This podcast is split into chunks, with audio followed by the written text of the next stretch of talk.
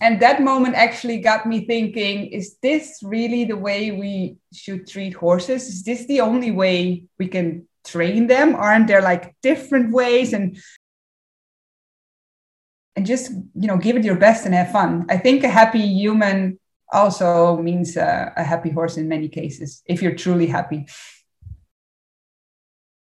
so you really have to make sure to find the right people to listen to and don't just listen to one person because everybody else does, or don't listen to a trainer because he has a high level dressage or whatever, but really try to figure out okay, why does this trainer do this and why does it work and how does the horse feel? And Welcome to the Horsemanship Breakthroughs podcast a source for riding and training insights with the goal of helping your horse be a happy, light, and willing partner. I'm your host, Amalia Dempsey, a mainstream equestrian rider who discovered natural horsemanship, and now I help riders like you achieve connection and communication so you can have more fun and fulfillment whilst prioritising partnership with your horse. Want to find out my horse training philosophy? Access the free Connection and Communication mini course at amaliadempsey.com. Now sit back, relax, enjoy the show, and hit the subscribe button so you don't miss any future episodes. Welcome to episode 14 of the Horsemanship Breakthroughs podcast. And in this episode, I interview Nikki Vandersluis, aka Nikki's Horsemanship the one that you've all been waiting for. I've had many requests to interview Nikki on the Horsemanship Breakthroughs podcast. And if you haven't heard of her, Nikki is 33 years old and is a Dutchie that now lives in Spain. She didn't come from a horsey family, yet her interest in horses started when she was just a little girl. From riding lessons at traditional riding schools to bareback and bridleless beach rides, her horsemanship has gone through a massive change over all those years. Nikki is currently the proud owner of two Spanish boys, a stallion and a gelding, and nowadays, love, patience, understanding, and trust are the foundation for everything that she does with them. Liberty is her favorite thing in the world, together with hacking out, so she can't wait to start those adventures with her boys. In this episode, we discuss Nikki's entire journey into horses and horsemanship, her experience with Parelli Natural Horsemanship, surprising fun facts about Nikki you won't find anywhere else, like her non horsey job and what she does for fitness, who has influenced and mentored her over the years, the real personalities of her horses, Makayo and Alune, how she maintains and continues to work on her good energy, why she doesn't compete her horses, her views on negative and positive reinforcement, the bits versus bitless never ending debate, advice on seeking a horsemanship trainer, embracing being yourself and not comparing yourself to others, why she doesn't really like horse books, and her ultimate dream with horses, plus so much more. I know you're going to love this episode. What I love about Nikki is that she is very honest and humble despite her wealth of knowledge and experience. She has a very balanced view on horses and training and is happy to share her uncensored thoughts. Nikki has a beautiful energy with a positive outlook on life. I absolutely love talking with Nikki and I hope you enjoy the interview. Welcome, Nikki, to the Horsemanship Breakthroughs podcast. Thank you so much for being here. Thank you for having me. Awesome. I'm super excited because I've been following you for such a long time on Instagram. I'm a self confessed fangirl of yours. So I'm just super excited about today's chat. And I really just want to jump in straight away and ask you how you first got started with horses, um, when you got into horses, what your horsemanship journey has been to date, and what has led you to where you are today. Okay. Um, it's a long story. I started horses when I was, my gosh, I think uh, three, four years old, very small. Um, my mom took me to uh, riding school, and I, I always wanted to ride the most wild pony. so I always ended up on the floor or on the fence, or I fell off many, many times. Um, and when I think I turned six or seven, something very young, my parents thought it was a good idea to buy me my own pony, uh, which was a, a, untrained stallion foal. oh well.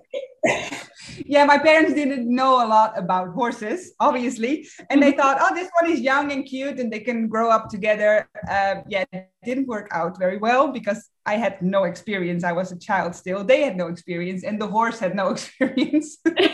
so we were all like question marks running around each other. Um, so that horse didn't stay with me very long. Then I got a different pony. Um, and I think when I was around 12 something, I started riding Western. I had my pony at the Western livery yard. Nice. Um, and I was like full into bits and spurs and draw reins and side reins and oh wow everything that how old were you then uh 10 11 12 oh gosh yeah and my pony had a stable if i think about it now it breaks my heart. She had a stable so small that i had to put her in backwards oh because oh my she couldn't turn around. Yeah it was awful. Anyway it was very normal for me back then because i didn't know any different. Yeah. Um everybody did those things you know the livery yards were just like that. And i i thought okay it's like this.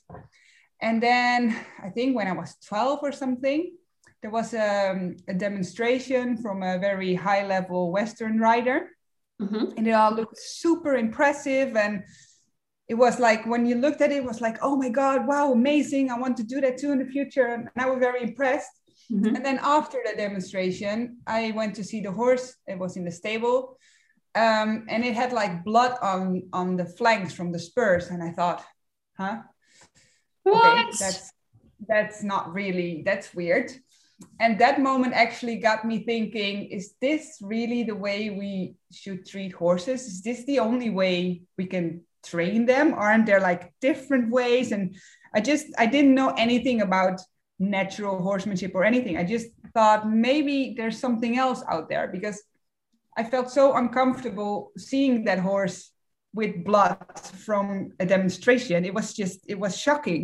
Mm-hmm. but apparently i was the only one who who thought like that because people were passing by the stable all, the time and nobody said anything and it just made me think okay there has to be some other way but you know i was 12 i didn't have any other context in yeah. that more natural world or anything so it just it was a thought but i didn't really do anything with it mm-hmm. until i don't know exactly what age i was but I think I was 12 or 13, and then my parents separated, and um, I had to give up my pony. And then I wasn't into horses for a very long time. I just dropped the whole thing because I was so confused about everything.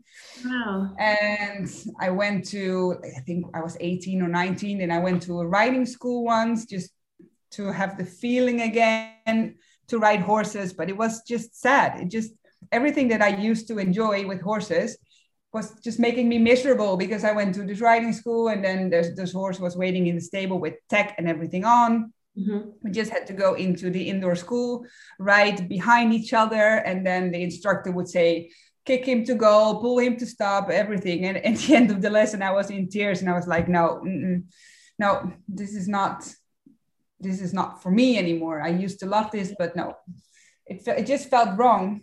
And then I um, because I, I, I didn't have a horse then. I wasn't doing anything with horses, but I just um, Googled a little bit about different ways with horses. And then I got very interested in how the native Indians did it back then, because you always see this bareback adventures. And I thought maybe they had a nicer way with horses.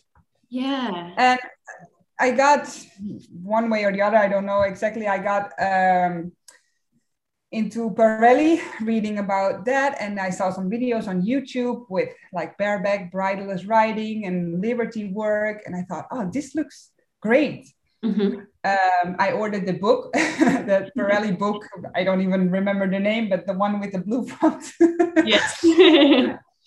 um, and then I read all about it. I still didn't have horses, but I thought if I ever get into horses again, I want to do it something like this. I want to have a different way with them. Um, and I want to do it in a more natural way.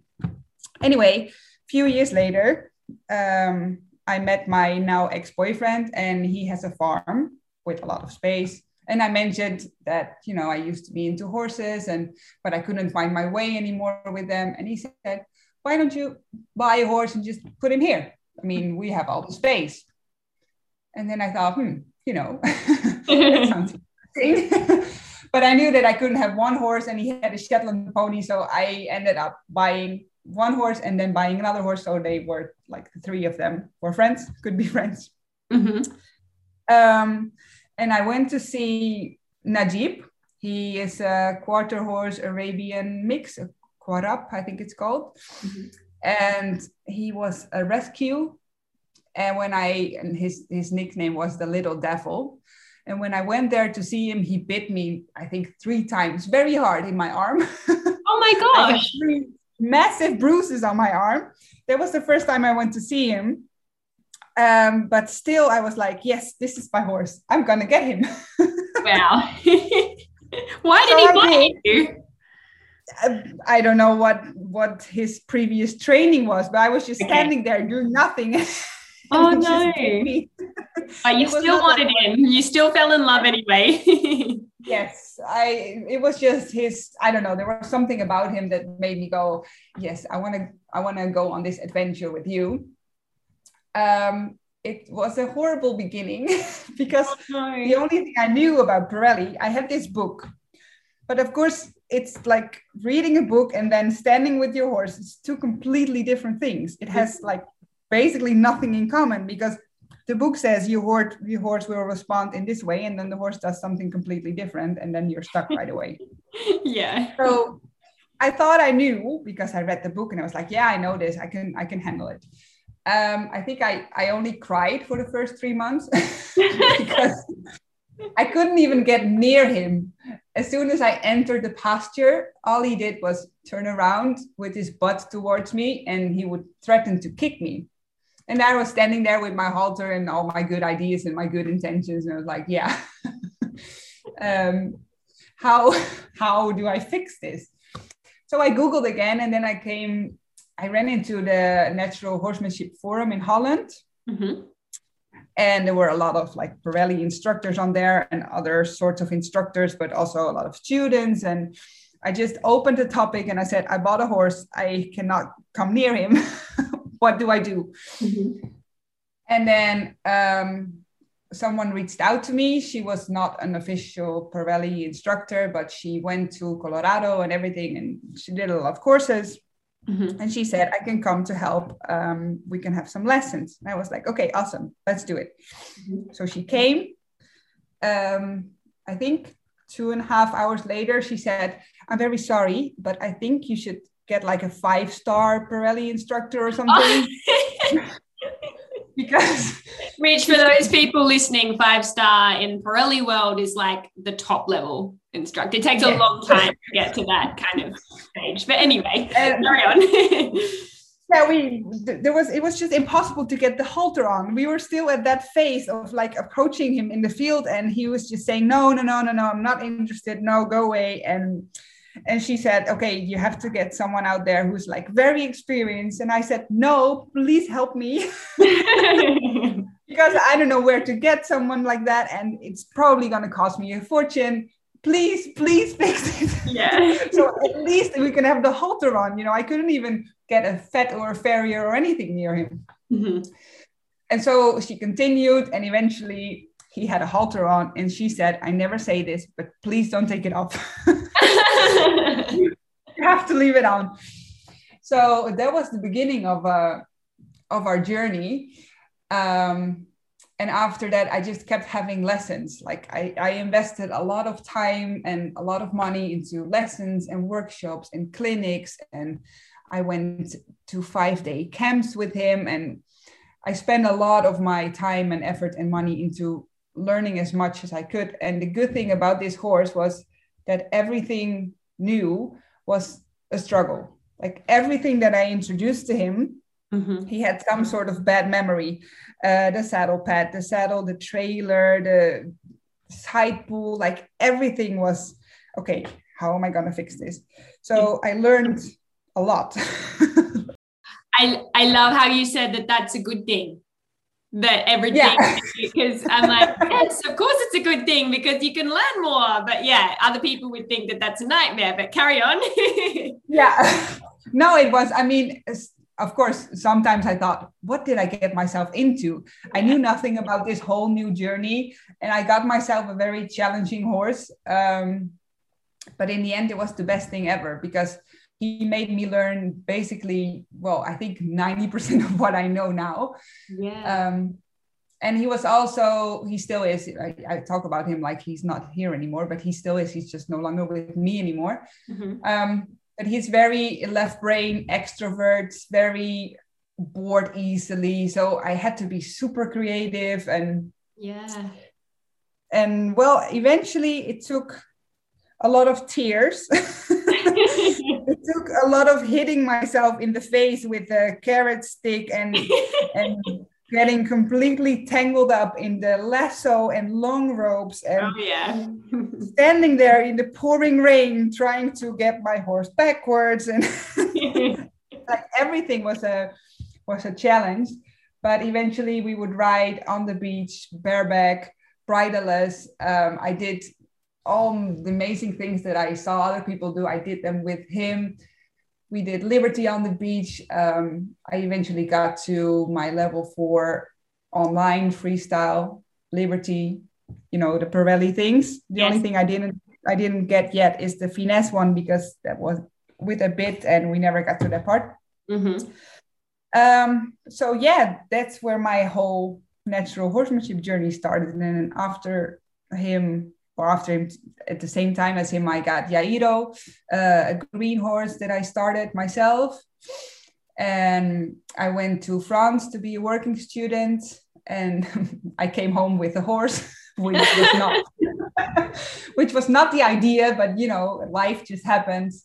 So eventually I had three and we, we did all sorts of amazing things. I always took them on trail rides and and uh, we even did some demonstrations on a horsemanship event in Holland, mm-hmm. which I died on. Like, I'm not to do that ever again because the pressure from the audience. Oh, God, yeah, it was. Oh, I don't do very well when other people watch me. So, you know, I going to give a demonstration where a lot of people watch you. yeah, there's a lot of pressure. yes. And then, um, well, then my entire life changed. Um, I split up with my now ex boyfriend. Um, we moved, and me and my now boyfriend, yeah. we moved to Spain. Uh, and when we moved to Spain, I had, of course, the option to take the horses with me, but we moved to Valencia because of job opportunity for him. Long story, mm-hmm. and I couldn't find any proper like more natural, stable paddock paradise, nothing. Mm-hmm. Um, it's very common in Spain still to have horses 24 7 in the stable.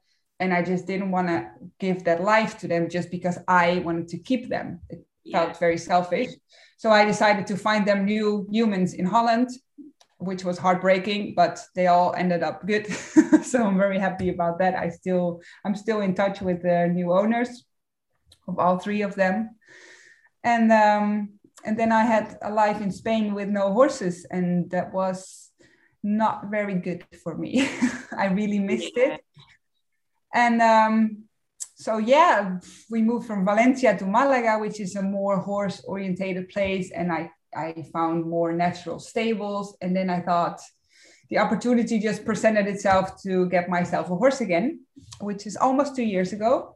Mm-hmm. And then I got Macayo Yes. And um, yeah, he was like my. I saw him, and I mean, I didn't even see any other horses. I just I I saw his ad. I saw the horse, and I was like, yeah, he's mine. I love it. it was very well organized. I mean, I didn't usually you go to see like different horses and then you choose, but it was like, no, this is him. Yes. just load him up and go.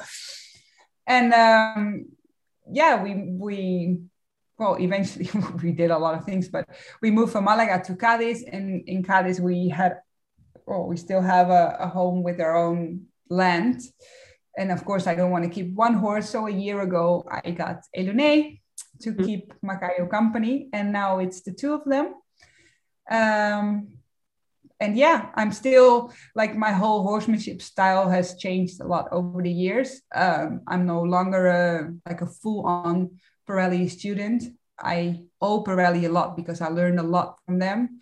Uh, over the years, I just made it more my own thing. I also use a lot of positive reinforcement and I mix it with a lot of different things that just feel good or that I like from someone else or so yeah that's been my my journey it's quite a long story wow what a journey though it's amazing and I think yeah. yeah. a lot of people do kind of start in Parelli, I guess, because it's probably one of the most well known methods or programs in the world. Um, but it's been so nice watching your evolution over time. I think when I first started following you, you were kind of just getting not out of Parelli, but you were kind of more owning your own style, which was really cool to watch. Um, and what about now? What does a day in the life of Nikki look like now? Um, yeah, my daily life is, is completely different than what people expect me to have. but I wake up, I go to the gym. um, of course, I feed my horses and everything. That's what I do first. Mm-hmm. but it's a very short visit in the morning. Then I go to the gym. When I get back, I check my horses. Okay, they're still fine. And then I just sit behind my laptop all day because I'm actually an online marketeer. Um, so I work from home. I work for two Dutch companies and I run their social media and their email marketing and their ambassador team, everything. And I, I just have a, a well, not a normal job because I work from home, but well, in these days, it's yes. almost normal to work from home. Yeah. And then at the end of the day, when I'm finished uh, with everything, I go out of my house and then um, I train my horses. And that's basically my Monday to Friday life. Mm-hmm. And I walk the dog and things like that. And then in the weekend, it's the same. I don't have a very spectacular social life because, yeah, uh, we have this COVID problem. Yeah. which makes it a bit more challenging. But also, we moved to Cadiz a few months before this whole COVID thing started. So we haven't really met a lot of people yet. And um, I have a few friends, but they all live very far. Mm-hmm. So um, it's a lot of um, of campo life in Spain with my horses and with my boyfriend. And um, every now and then I I go out with a friend, but I'm very uh, a, a home loving person. yes, a homebody we call it. I don't know if that's a thing in Spain. Do you call, um, do you say homebody? No, never heard it before. or maybe that's something I just made up. it sounds nice. I know what you're saying. and um, what else are you interested in outside of horses? I know obviously you, you must have an interest in social media and marketing, given that's what your job is. But is there anything else outside of horses that you're into? Uh, yes, I'm very much into doing CrossFit. Ah. I really love going to the gym. It's like the opposite of me when I'm with horses. Yeah, I did I not know that about you. no, I'm very. Um, I'm also very fanatic. Like I'm one of those people you see in the gym completely dying, and I'm always like like red, almost purple, drowning in sweat, and then screaming to get myself through the workouts. Wow. Um, I'm very hardcore in the gym. Yeah. wow, there you go. So, are you? Would you say you're an extroverted personality, or what do you think? Um, I'm both. I'm yeah. very extroverted when I feel comfortable around people, but that that takes a long while, and it's only a select group of people that I feel very comfortable around. Yes. But usually when I go to like the gym, for instance, for the first time, I'm the person that's like in the corner, very quiet. ah, okay. Yeah. Then I'm very introverted. I'm not very good with big groups or with new situations or new jobs, for instance, or mm-hmm. like when I now I work from home, but I used to work at the office. And then the first day, my manager would ask me to stand up and then introduce myself to everybody. Oh, those were the moments that I was just wish I wasn't there. yes, it can be. I hate that. So yeah, I'm a bit of both. I can be very extroverted, very energetic and clown-like, but I can also be extremely shy and timid and introverted. Yeah. Hmm. I would love to see more CrossFit on your Instagram. well, I did have a separate CrossFit uh, Instagram, oh. but I decided to just stop with that because it, it was just too much. I already have all these Instagram accounts to run for my work, and then I have my horsemanship one, and I thought, yeah, it's enough. yeah, exactly. Yeah, it's good to have some things private as well, I guess. Yeah, true. So going back to the horses, who were or are your biggest mentors with horses? Obviously, you've spoken about the Parelli program, but there are there any individuals that have influenced you over the years? Um, well, I think I owe a lot to my in Holland in in Holland, yeah, in back in Holland instructor mm-hmm. Anna de Winter. Mm-hmm. I, I, don't think she still is a Parelli instructor, um, but after I tried a few different instructors in Holland, I I just I stuck with her, and she's just she's a Parelli instructor, but she's also very open minded about different things and. Um, I learned a lot from her because I could share all my all my struggles with her and she just showed me like different ways and different directions and she could always answer all my questions in such a good way that I was like, ah yeah, it makes sense now. Because when you're new to anything, well, yeah, anything basically, yeah. a lot of things just don't make sense. Yeah. you're like, okay, I do this, but I'm I'm I'm like a person who wants to know why I do this you yeah. can tell me you have to send your horse backwards, and I'm like, okay, but why? And why in this way? And why do I stop here? And why and why why I you know I'm extremely annoying. Yeah. I just wanna wanna learn. Um and and it's she's not a, like a famous person. She doesn't even have social media or anything. Or, or well, maybe she has a private Facebook, but she doesn't have like a uh, an Instagram where she shows everything. But uh, yeah she she really was my mentor through everything and i shared many tears with her of happiness but also of frustration and she um, she guided me all the way through and yeah um, i think she's my mm, she was my biggest um, mentor throughout the whole journey. Hmm. and what about now? Have you got a mentor now or or your horses your mentors Honestly, yes, my horses are my mentors. I mean, of course, I follow a lot of accounts on Instagram that give me inspiration and everything. Um, but what I learned throughout the years is that you know something can work very good for that person and for that horse, but it can work completely different for for me and for my horses. Yeah. So I just I spend a lot of time just watching my horses and it makes me learn a lot about their personality, but also about what they need, um, how they interact with each other, and also how can I interact with them in a similar way, and how can I motivate motivate them to play, for instance, like they do with each other. So yeah, I would say it's it's maybe it's very silly, but my horses are my biggest mentors right now. I don't think that's silly at all. A lot of people do say that. Um, and you've already touched a little bit on Makayo. And is it Elune? Is that how you say it? Elune. Elune. Yeah, a lot of people El- think it's Eluni. Actually, I, yeah, I read it as Eluni. say it so nicely. That. yeah, it's Elune. Elune. Elune. It sounds funny with an Australian accent. no, it sounds cute. I love the accent. Can you tell us a little bit more about um, each of your horses and a bit more about their personalities? Yes. Um, I think a lot of people think that Macayo is always this very crazy, wild, extroverted, playful horse because that's often what I show in the videos on Instagram.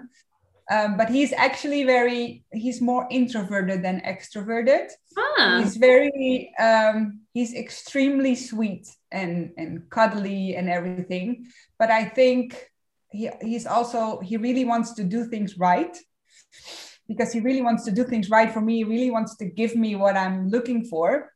And that also makes him a bit nervous or anxious sometimes because yeah. he just puts a lot of pressure on on himself mm-hmm. uh, to try to give me what I ask for. And that's just his nature. It's not because of, of treats or scratches or anything. That's just who he is. I think a lot of Spanish horses have that actually. Yes. Um, so it's always a bit of a puzzle with him to find the balance between rest because I think rest and relaxation are very important. For me, those are the basic things. If we don't have that, then I don't want to have play and everything because I always want to go back to that. Yes. Um, a balance between finding that and then play and, and more extroverted things. He's very, very smart. He's, he's a lot smarter than I am. He always outsmarts me with many things. Um, he always makes me laugh because he has a huge personality and he has a very strong opinion about what he likes and what he doesn't like and he's he always shares that with me. He's not a horse that just does it because you ask it. You really have to earn it which makes it um, sometimes very challenging but i love that challenge. Um, and he also makes me learn a lot. So that's um, that's him in a nutshell. Mm-hmm. and Elune is completely different um, also because he's five and yeah he's almost six. But when i got him he already had four different owners so i'm his fifth owner. Wow. Um, and for such a young horse that's crazy. I don't know i mean i got him because his previous owner sold him because she said he was he's way too strong in the mouth and i cannot handle him and all he wants to do is canter around like a lunatic. Mm. i was mm. like okay. I don't really mind those stories, you know, I'll see myself. Um, but when you buy a horse, then with that already has had a lot of training, you don't really know what you get yourself into because you don't see the actual horse that you get eventually. You just uh-huh. see like the outside, but then the personality is is gone because it just mm-hmm. lost in all the training. Um, so I got him uh, mainly because I just thought he was pretty. Because other than that, I couldn't really say anything about his personality. And then we had like no connection for so long. He was like the most independent, yeah, independent, but he was also trained to be very obedient. So whatever I asked him, he just did it, but there was no connection. He just did it because he was worried about what would happen if he didn't do it. But he didn't do it because we had a connection or because um, he wanted to do it for me. It was just like having a robot. Mm. Um, and that's not at all what I look for. Right. So it took a very long time to break through that shell and to get to know the actual horse. And it's only been a few months that he's showing more of himself. Like he's getting very curious now, also very cheeky. yes. because he's like, he really wants to play and interact, but he doesn't really know yet how to. I can also see yeah. that with Makayo that he's a bit confused about horse language because yeah, he was oh he's still a stallion and I think he had a, a separated life uh, from birth, like no interaction with other horses. Wow. Um, and so he when, when he wants to play with me or, or when he wants attention, he's he's nipping in my clothes and pulling on my pants and going, hello. um, but I really love that he's he's opening up now and he's interacting and he's actually more extroverted than Makayo is. Like his nature is more like that. Ah.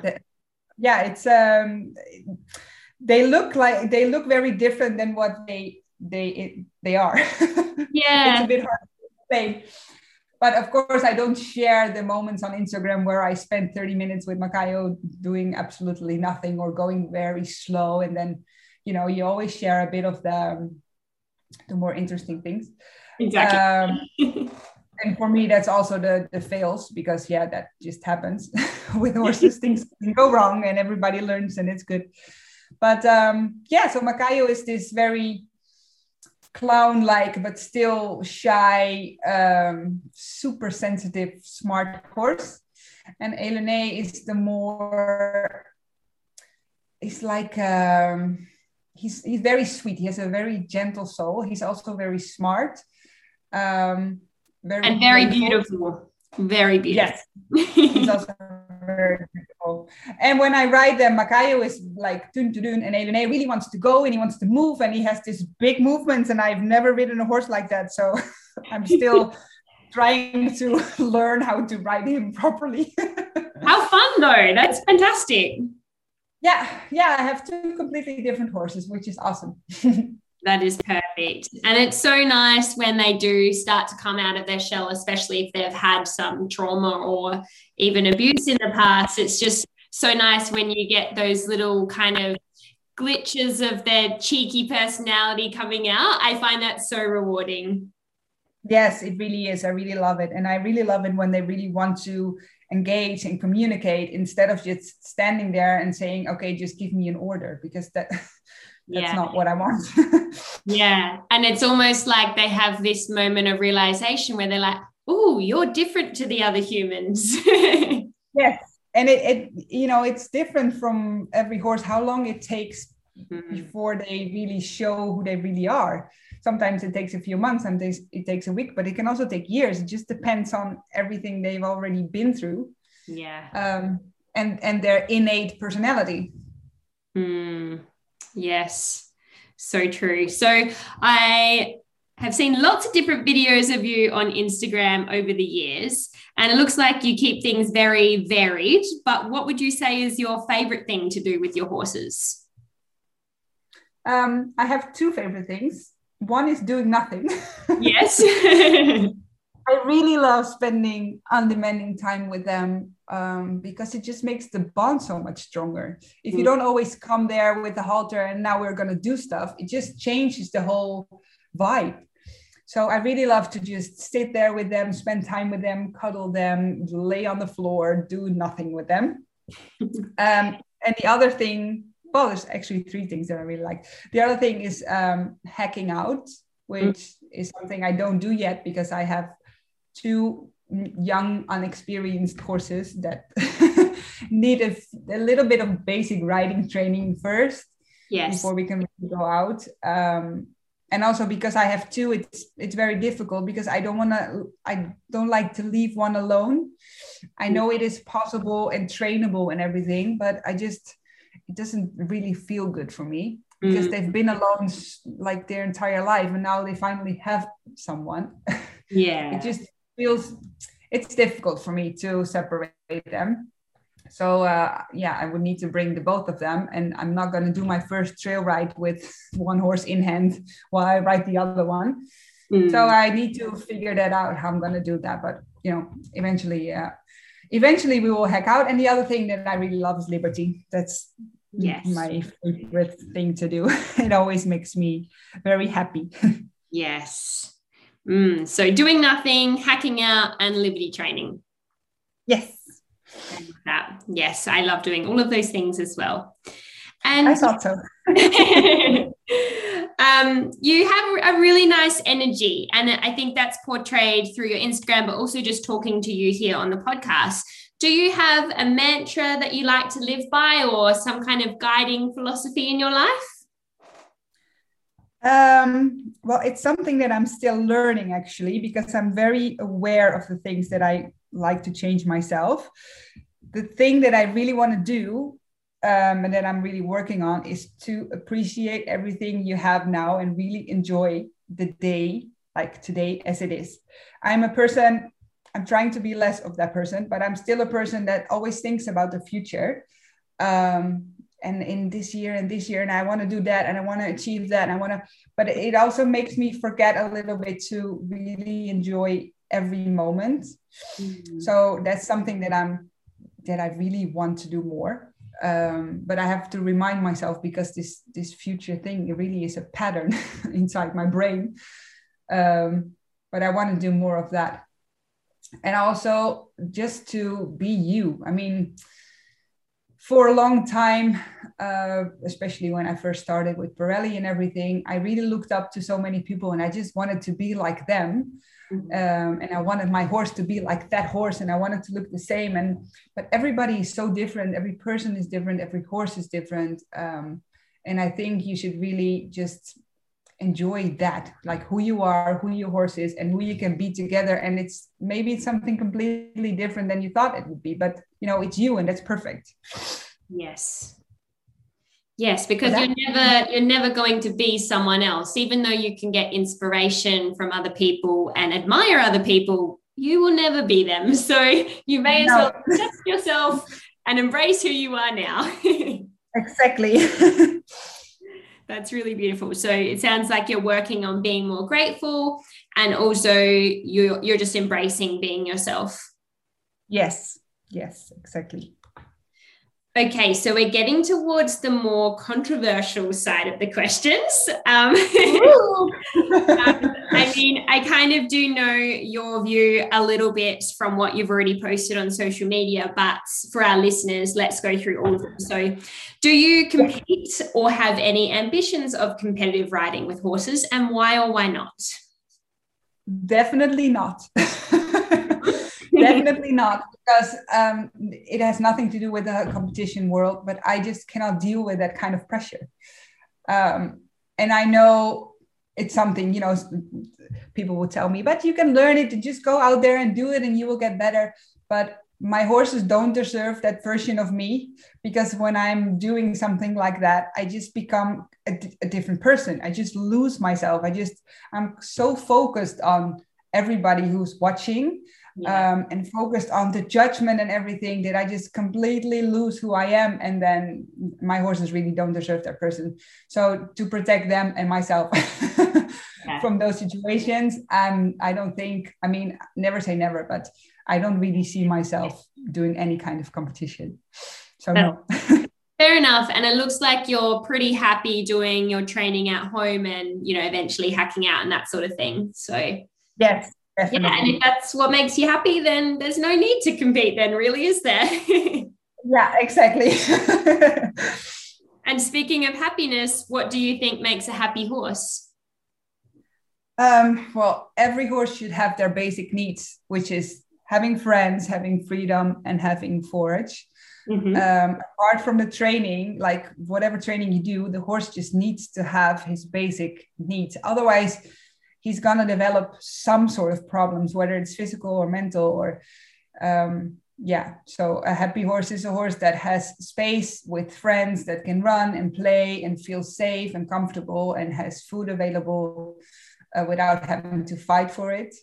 Mm-hmm. And then training wise, um, you know, it can be many training methods, but I think the most important thing is that your intentions are really good, that you really learn about how a horse feels and interacts and everything as much as you can.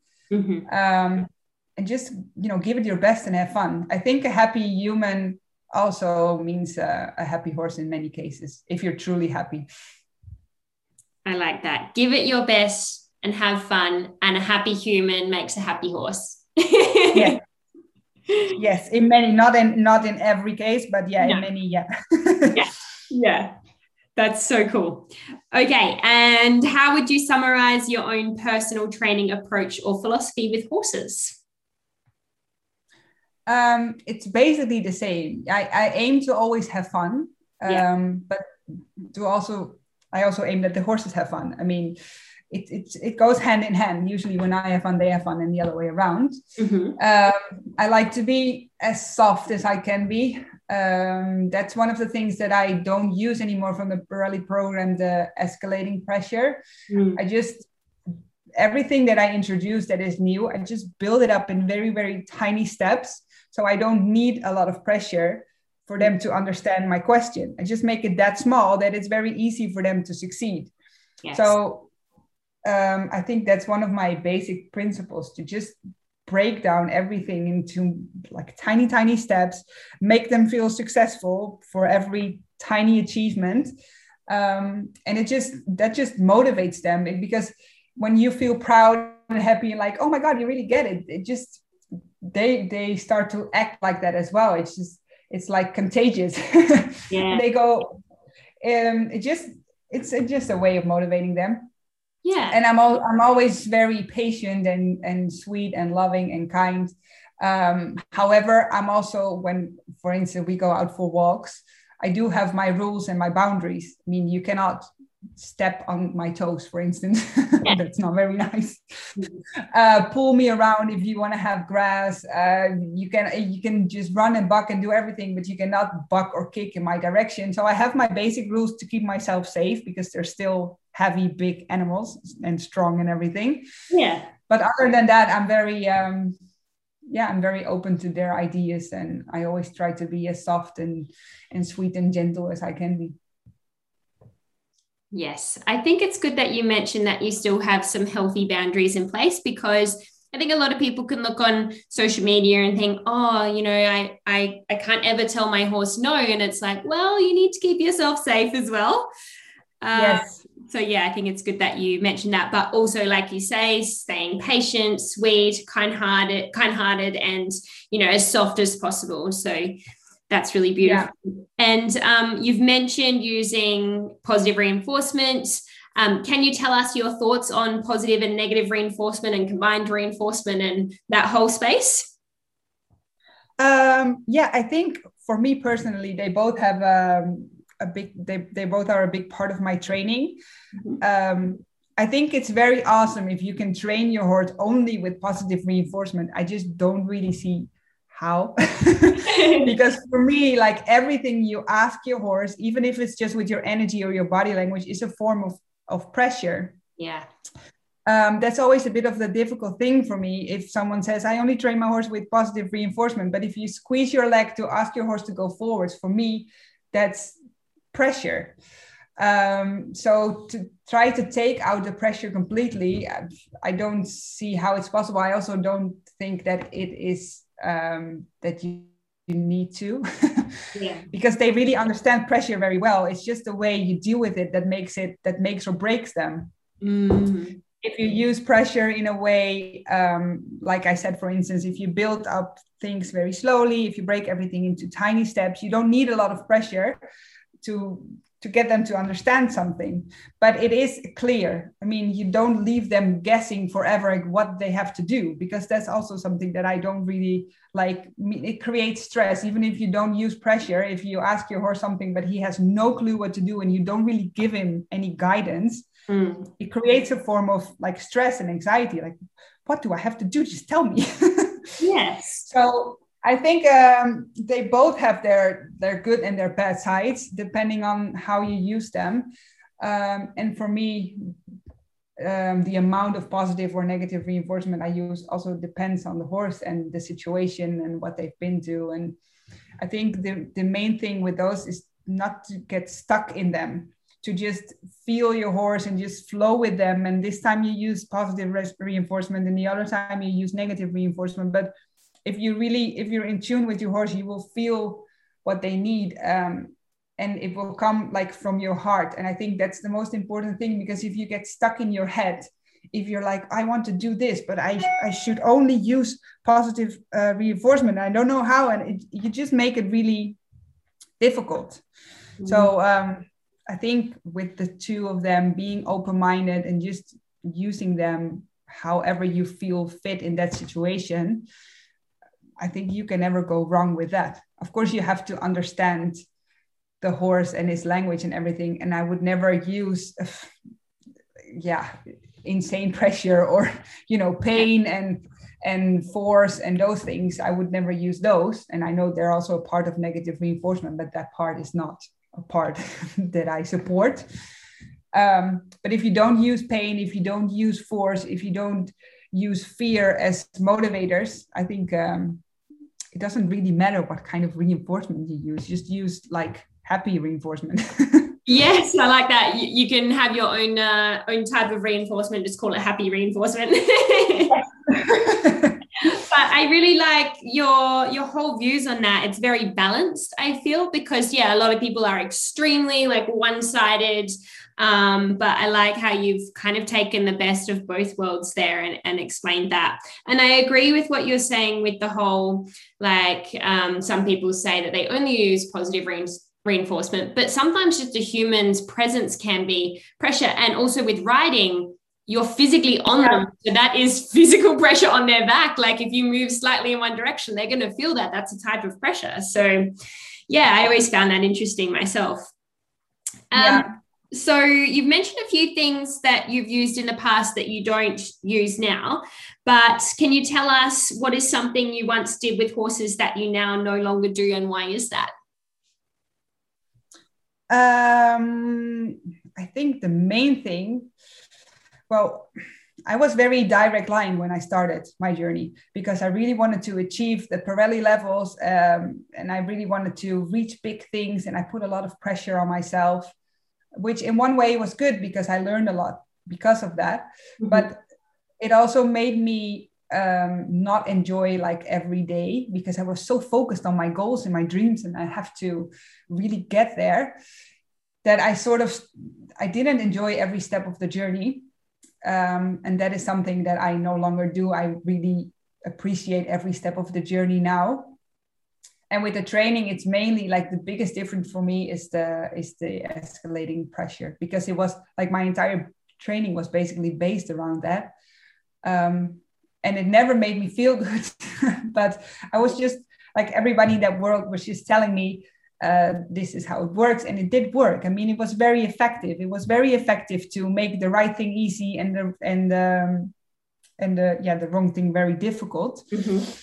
It really got the results, but um, it just for me it, it just gave it didn't really give the horse a choice because if the right thing is easy and the wrong thing is very difficult, then what really is the choice? I mean, the only thing they can choose is to do the right thing uh, because the other thing is going to be very complicated but it doesn't really feel like they really want to do it Mm. so that's something i took out of my um, took out of my training as well for instance when i started liberty and when my horse would leave me at liberty i was taught okay now you just go uh, tell the horse okay you can go but you have to go really fast and canter and do everything huh?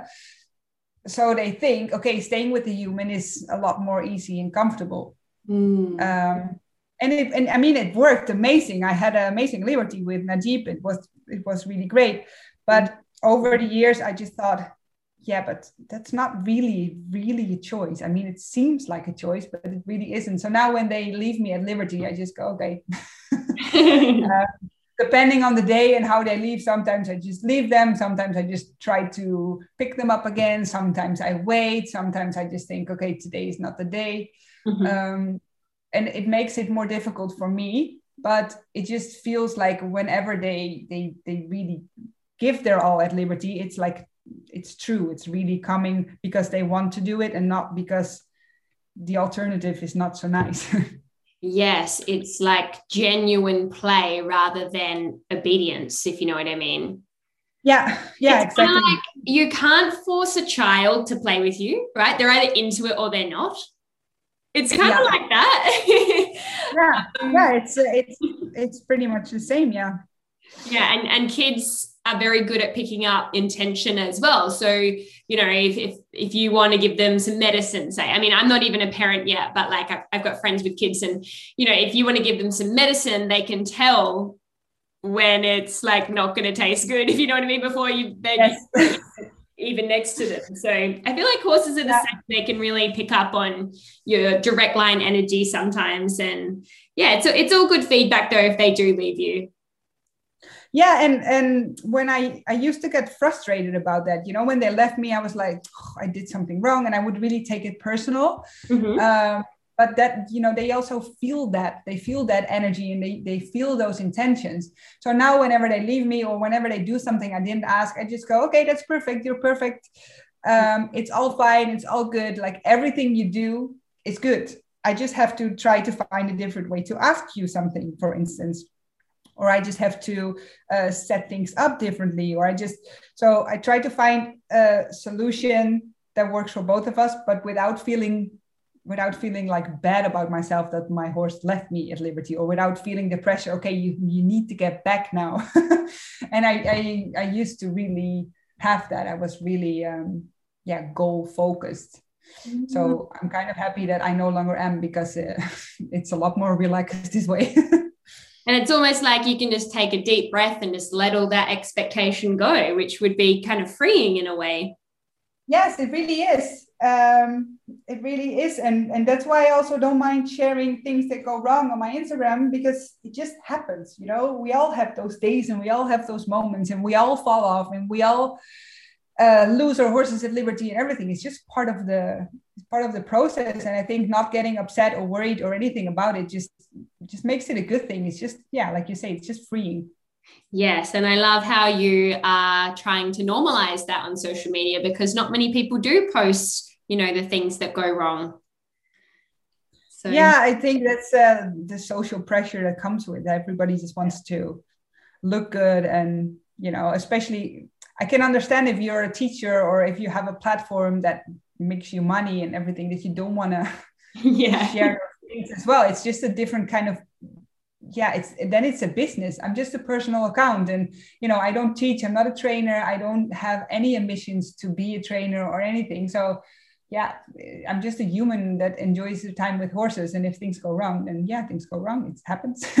Mm-hmm. I bet you get a lot of requests for teaching though uh, yeah i do i do i also get a lot of working student requests um, yes which I mean, it's very sweet, but like I said, my day is basically I go to the gym and I work uh, behind my laptop all day, and then I spend some time with my horses. So I don't, I don't even have the setup or anything for a working student because what would I do? yeah, during my entire work day. yes. Work. Yes, it's not like you can get them doing um, marketing with you during the day no, yeah, that's a different kind of working student. yeah, exactly. Um, so going back to the controversial side of things, what are your thoughts on the bits versus bitless debate? Oh, the endless debate. I know. Uh, I've changed my opinion like 40 times, I think.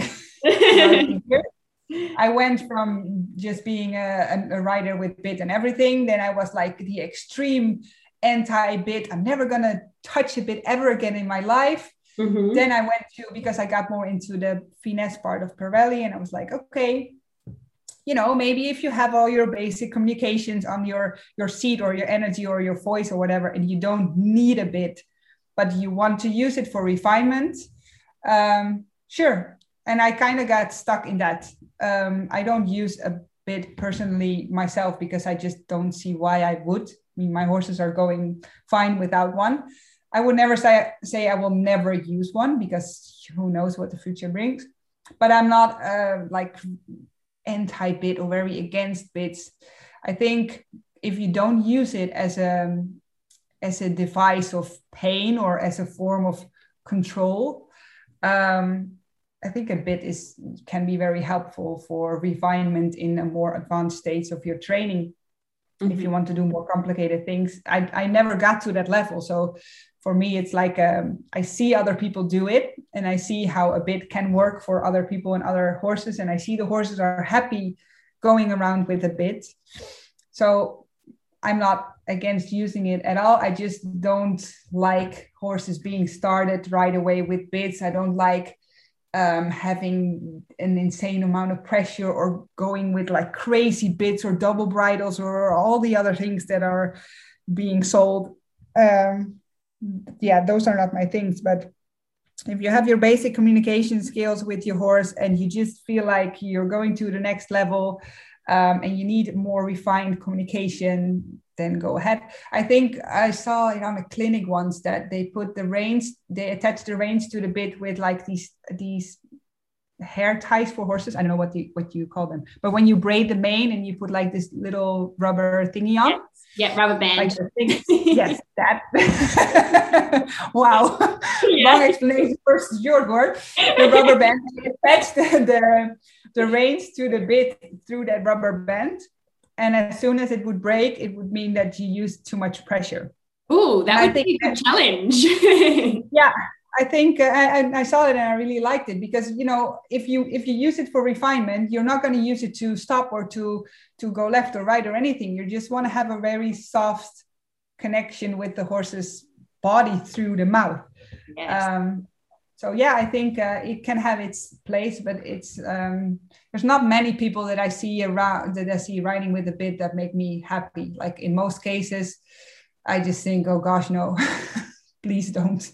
But yeah. you know, it's the same with with every tool. If you don't want to use a bit and you have a hackamore and you just keep yanking the reins, um, or you keep yanking the neck rope or whatever, in the end, the tool is is just as hard as you or as soft as you want it to be. Um, and you can be awful with basically everything, and you can be gentle with not everything, but with many things as well. So it's just um, it's it's really a cliche, but it really is the hands and the intention and the energy of the rider in the end. Mm, yes, absolutely. And before, when you were talking about like double bridles, I've never really understood why it's necessary to have two bits in a mouth. No, me neither. especially not, I mean, you would think that if you go to higher levels, you would need less aids instead exactly. of more. Yeah. Makes very little sense to me. Yes, it doesn't make sense. And I feel like I'm kind of following in your footsteps with the whole back and forth. Like, yes, I'm bitless, and then next week I'm back in the bits. Like it's just a roller yeah. um, and I know um, I know people that that have tried their horse bitless for ages, and it just and they really tried, and it's not people that that have no clue. I mean, they they really know what they're doing, but their mm. horse was just happier with the bit because they don't like the pressure on the nose, for instance. Um, then you know just listen to your horse. If your horse is is clearly happier with like a snaffle bit, then use that um, instead of just trying to push your thoughts on your horse. It's yeah. just different for every horse. Absolutely. So, yeah. Yeah. Listen to your horse. That's good advice. Yes. what are some of the biggest mistakes you see people making with horses? Um, trying them or, or starting them too early. That's one of the things that I that I get a bit upset about because especially in Spain, it's common to start to ride two year olds, two and a half year olds. And by the time they're like three or three and a half, they're doing canter pirouettes on, on a oh, very wow. solid ground. Yeah, it's, uh, it's crazy. Um, but it's it's tradition. It's always done this way, so that's why we do it. It's very hard to break that pattern.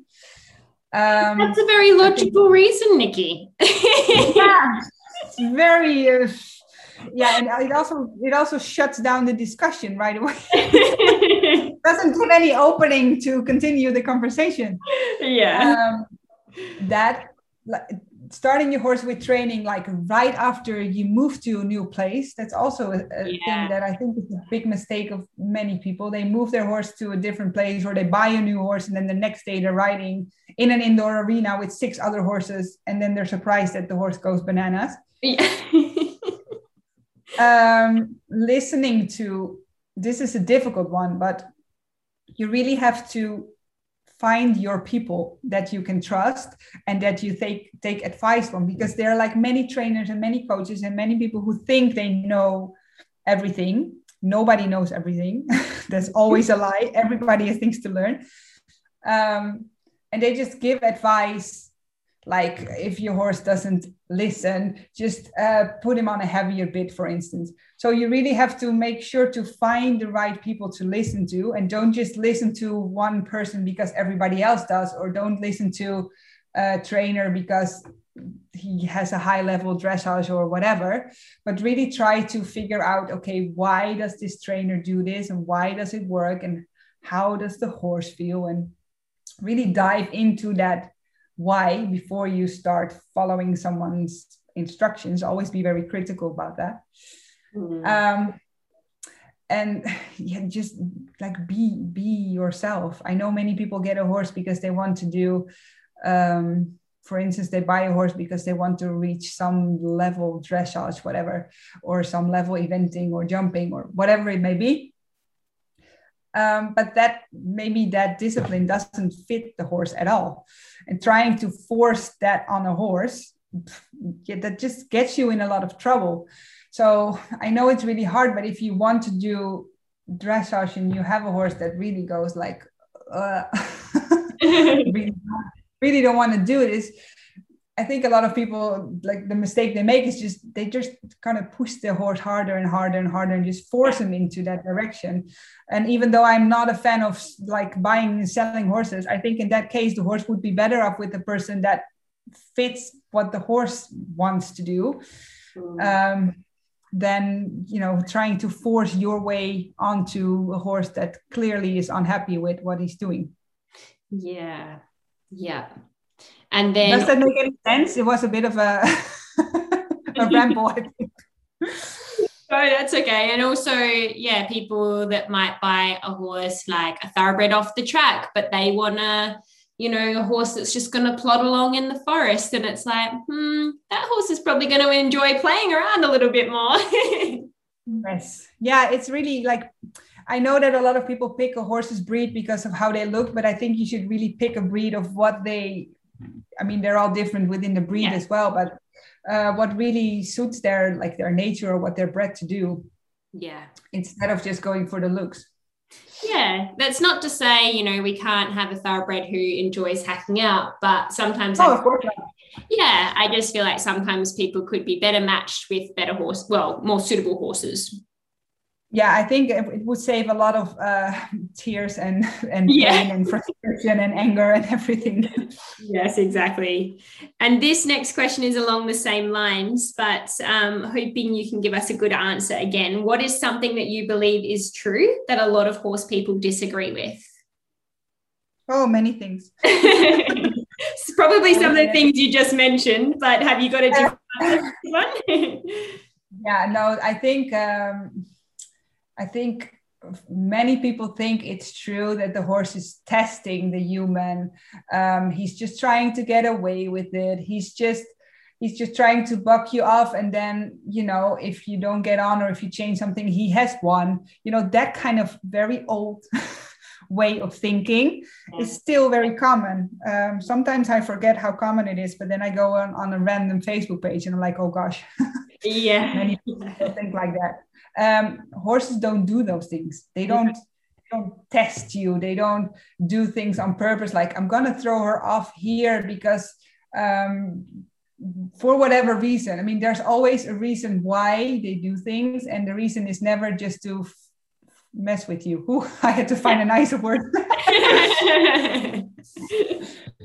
Yeah. Uh, i think that's one of the the things that many people many people still think that, but I really don't agree with that. And the same with starting horses too young um, and just locking them up in stables and putting shoes, steel shoes on them and whatnot. I think I go against 90% of what's common.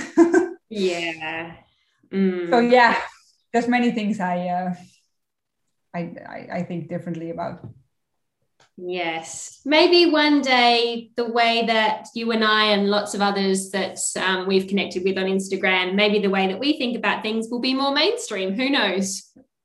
I think uh, eventually it will, just like more and more people are becoming vegetarian or vegan or plant based or whatever. Yeah. That group is getting bigger and bigger. I think with that, also the empathy for animals is growing and just. Um, just accepting that they're that they have feelings you know that they have a soul and and a heart and a body and that they're more sensitive than we are. And i think um, eventually that will be the way. It will take a while but we will get there. Yeah. maybe hopefully in our lifetime. Yeah that would be awesome. So on another note what horse related purchase has most positively impacted your life in the last 12 months? Oh my saddle definitely Yes, um, it's beautiful. Oh my God, I've always had so much saddle struggles back in Holland because I didn't know about this brand yet that I have now. Um, and I went to the saddle fitter every year, and then I got a different saddle. And I think I had like 15 saddles uh, over my five years with my three horses. Oh wow! it was such a pain in the ass because it's so so important to have um, a saddle that fits and that fits when your horse is a bit fatter or when he's a bit more muscular or you know when he changes shape and everything. Yeah. Um, and this one i can just change it. Whenever my horse changes shape i can just can change the entire tree of the saddle Ooh. and i'm i'm really happy with it. So what's yeah, the brand of the saddle? Uh Deuber und Partner. It's german. Okay. German brand. Um and yeah i'm it was like it cost me a fortune. It still hurts me when i think about it. But um yeah it was definitely my best purchase because now i can just have one saddle for many years. Mm, yes it's so nice when you finally find a saddle that fits and that's changeable and that's comfortable and that looks good. It ticks all the boxes. Yes, it's people, very different. A few people have answered that their saddle has been the best purchase um, in, in response to that question. So obviously, we all value good saddles. yeah, which is very good because a lot of people don't. And uh, gosh, all the problems that can come with that. yes, exactly. And if you could have dinner with any three horse people, dead or alive, who would it be and why? And what would you ask them? this was a really interesting question. It took me forever to find an answer. I'm still not sure. Okay. Um, but what I would like to see is a discussion between Buck Brannaman, mm-hmm. Alexander Nevzorov, and Mark Rashid. Um, they all have very different ideas about their methods and philosophy and they all have things that i really like and things that i don't like as much mm-hmm. but i would love to see the three of them having a discussion with each other so i'm not going to ask them anything i just want them to share their points of views with each other because they're all like very skilled horsemen. Yes. In their own in their own way they all have their own way. And i really want to see them explain their way to each other and why they think their way is better or you know whatever. Yeah. I think that would be a very interesting discussion. I would just sit there and relax. And a bit of healthy debate perhaps between those three. I've heard of buck but i haven't heard of the other two. Can you tell us a little bit about each of them? Um yeah mark rashid i i read some of his books. And the thing with him is that i really love his i think he's a really good horseman but somehow he can't really explain to me why it works what he does. it's always been a bit of an untouchable thing for me. I, when I read it, I go, this makes so much sense. But then when I'm with my horses, I'm like, yeah, you're just a natural talent because this is not mm, for me. it's yeah. not how it goes. Yeah.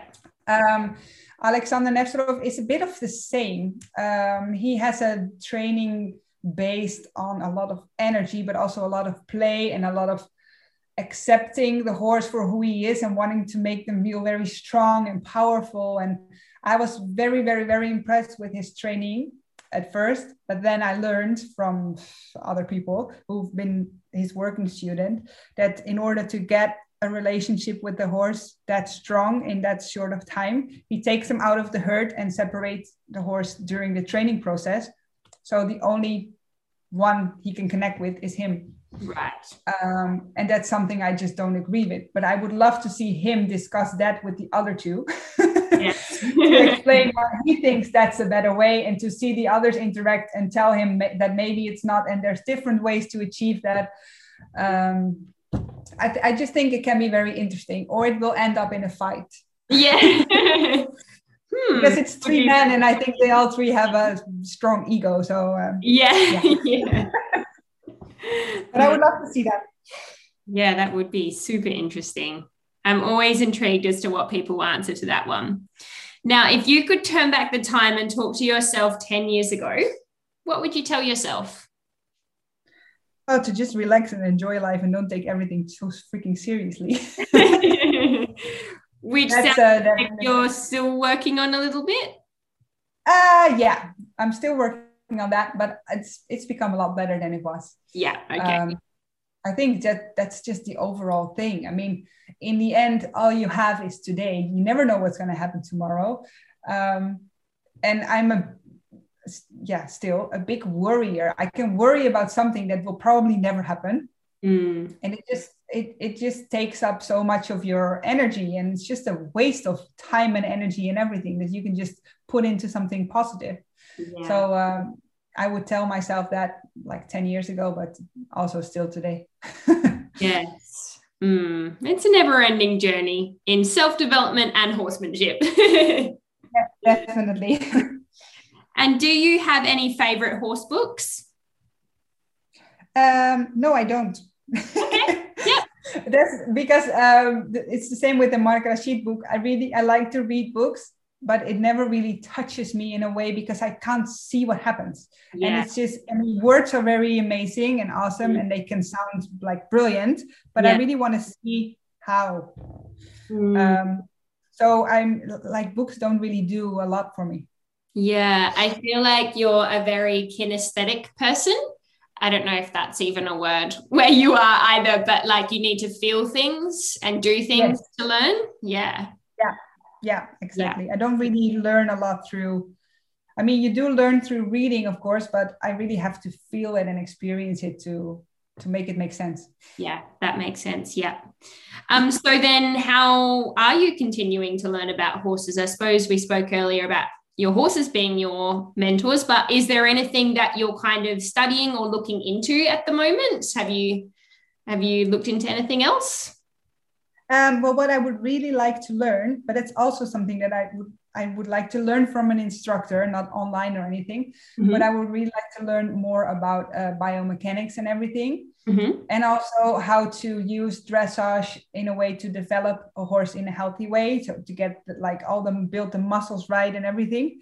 Yes. Because I know, I think I know a few things about like how they think and feel, and but I really don't know a lot about their bodies. So. Um, how it works and how they can move better and healthier and how can, how they can become stronger and you know better in carrying me. Um, i'm really still in the basics with that.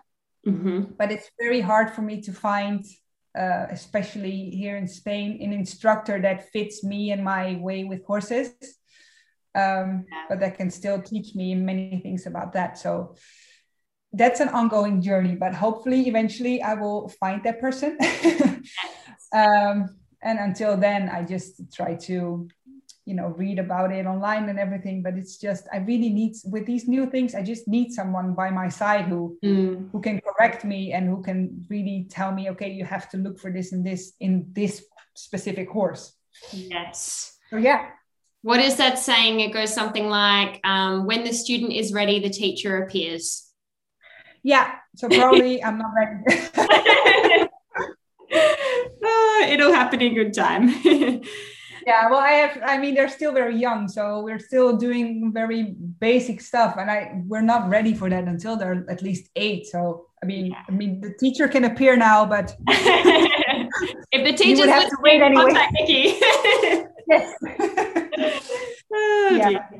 So, if your horses could talk with words, what do you think they would say to you, and what would you like to say to them?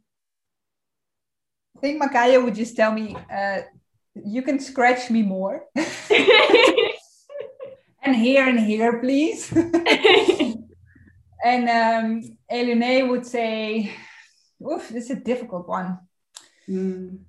I think he would just say, play with me, but play with me in a way that I understand. And the way that he plays is not something that I really understand yet. So okay. I would tell him, I will learn eventually, but give me a bit more time.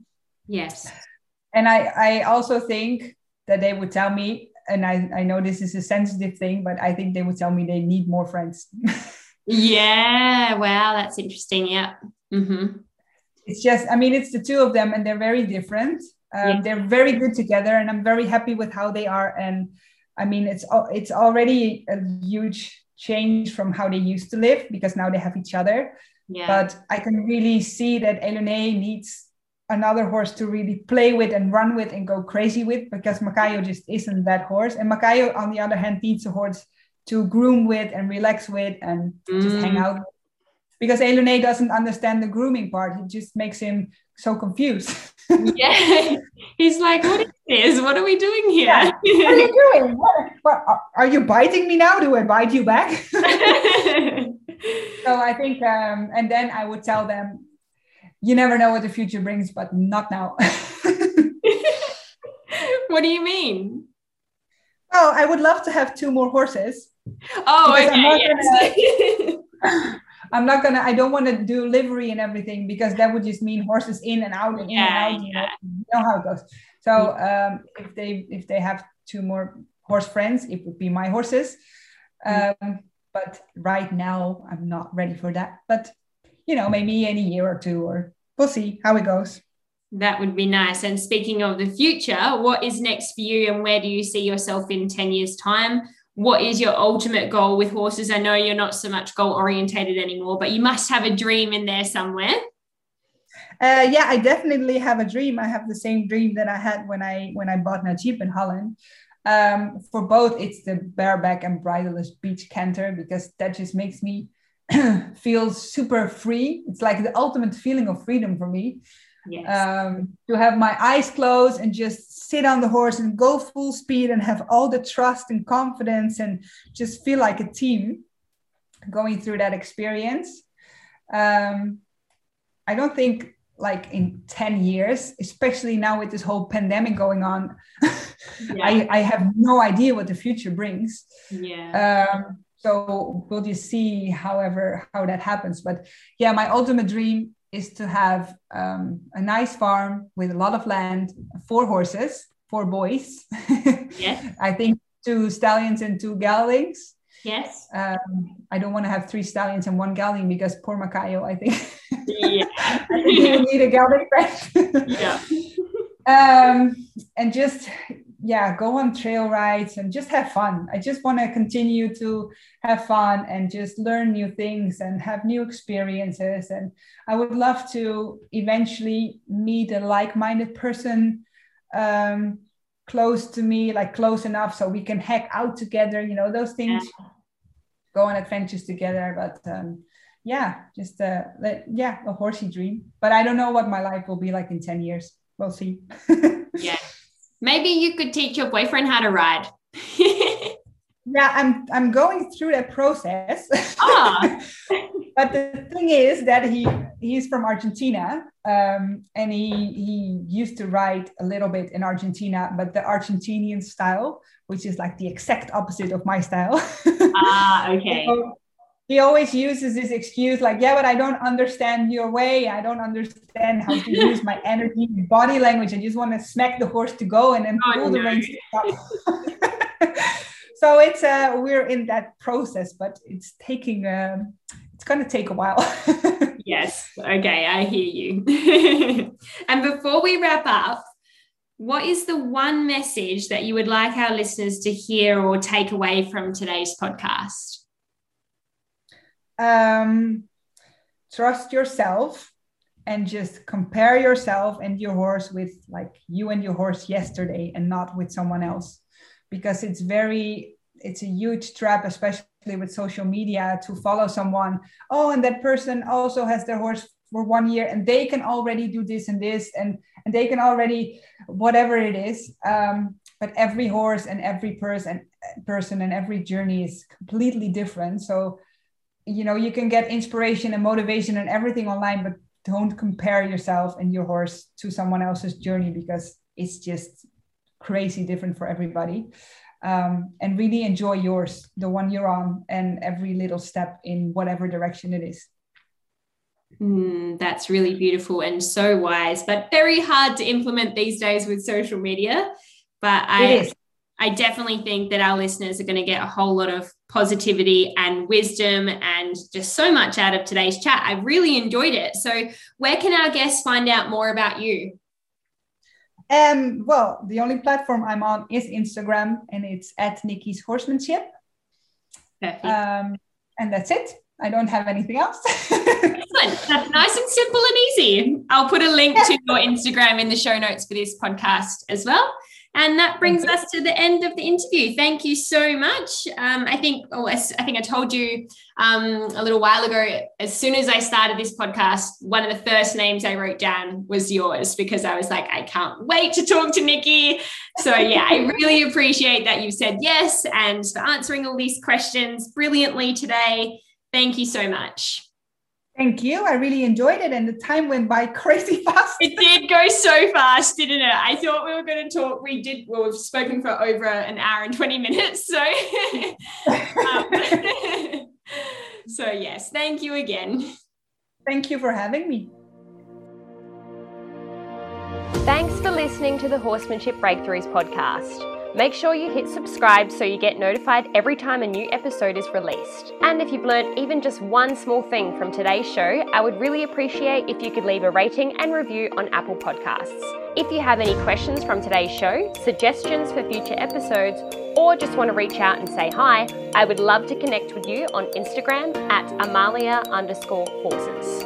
Remember to also register for my free connection and communication mini course at amaliadempsey.com.